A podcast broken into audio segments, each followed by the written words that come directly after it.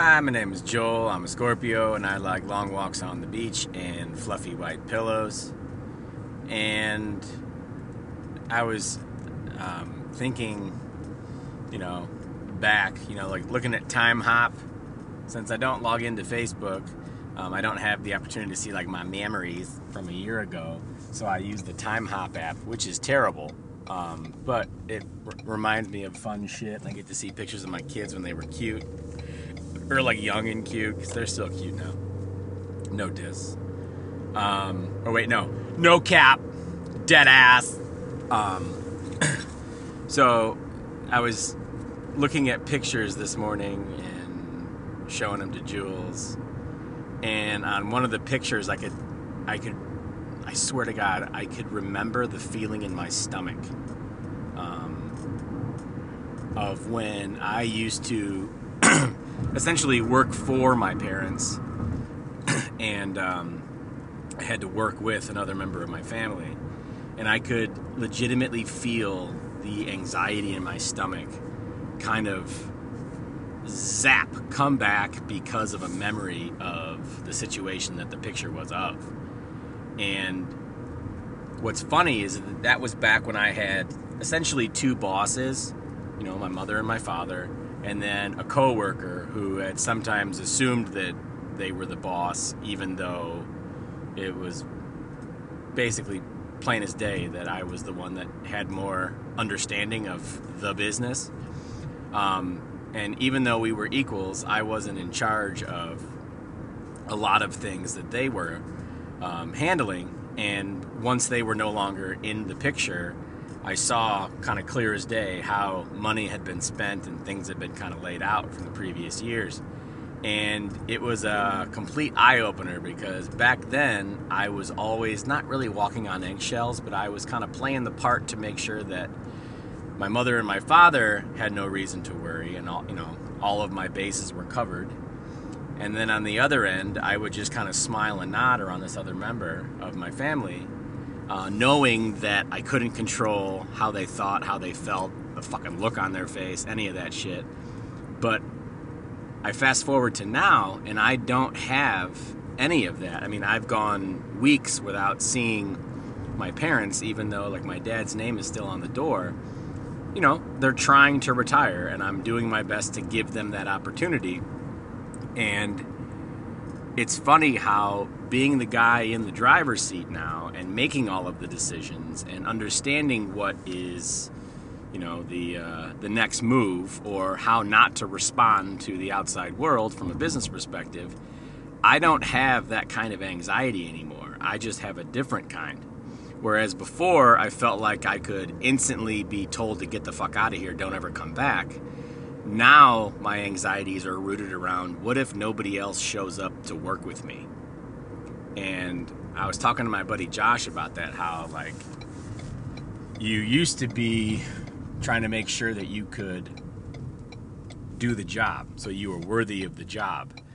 Now as the guy in charge you are doing the job alongside your other teammates to make sure that you feel worthy of them sticking around. And I know that that's the difference between employee and employer in some respects but it's really not. And I think it has a lot to do with how the pandemic shaped what people are willing to kind of put up with from a like a career or a job standpoint because I don't see myself as having a career. I have a job. I run a business. Um, I'm not emotionally attached to it outside of the fact that I've been doing it since you know I graduated college, and I know that the people that work for me um, while they might have assumed that they were going to be entering into a career, I'm trying to also kind of explain to them that this is not a career, this is just a job. And as long as it makes ends meet and it doesn't cause any extra stress, let's fucking do it in a way where we set our own boundaries.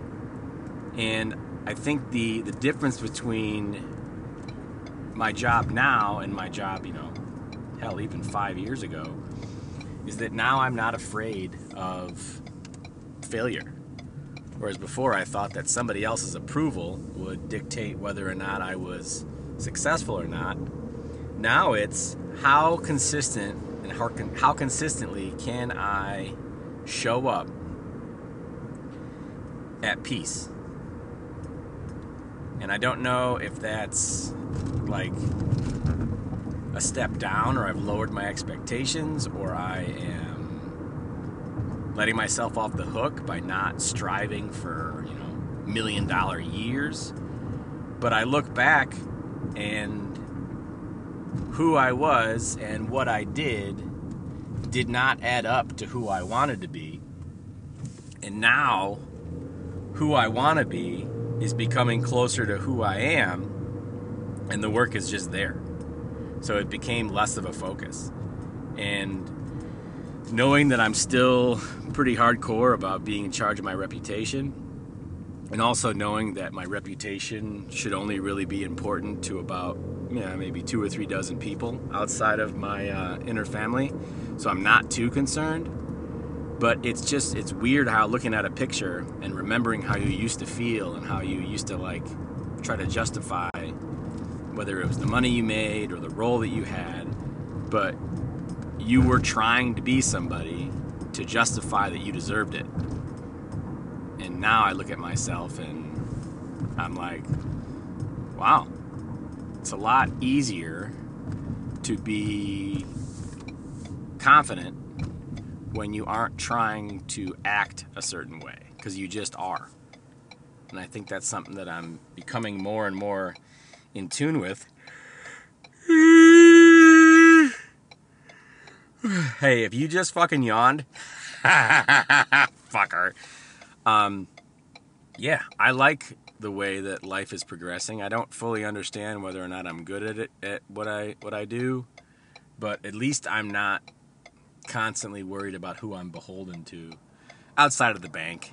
you know, it's like bank and credit cards are pretty much all I really got to dance around and as long as the fucking payroll is paid, um, that means that people will keep showing up. And as long as I'm not a dick, and as long as I, you know, run interference between staff and mean people, I think the likelihood of these people sticking around will continue to remain consistent. But if for some reason it doesn't, you know, I'll just have to do what I can.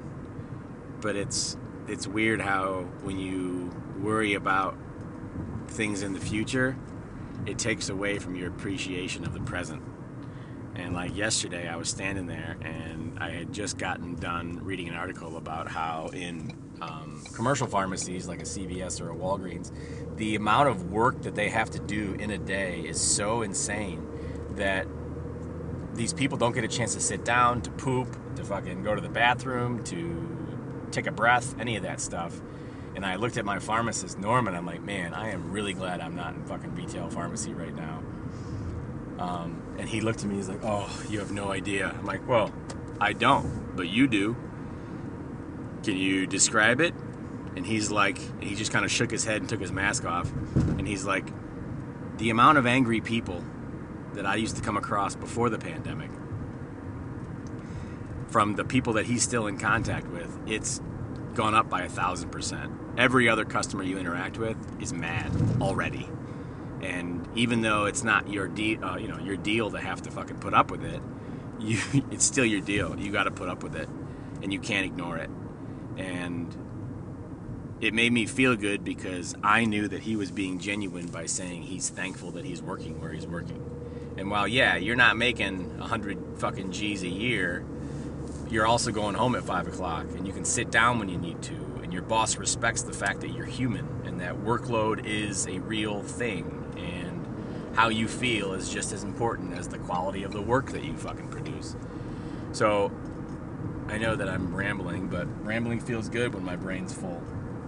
So I'm I'm hoping that my team sticks around and that I can continue to honor them by rewarding them and you know paying them a good wage and covering their insurance and all the other shit that I'm able to do right now. And plus today's fucking Friday, so I'm gonna go home at fucking 2:30. Woo! Hey, if nobody told you you look fucking amazing today, and I'm soups glad that you're here.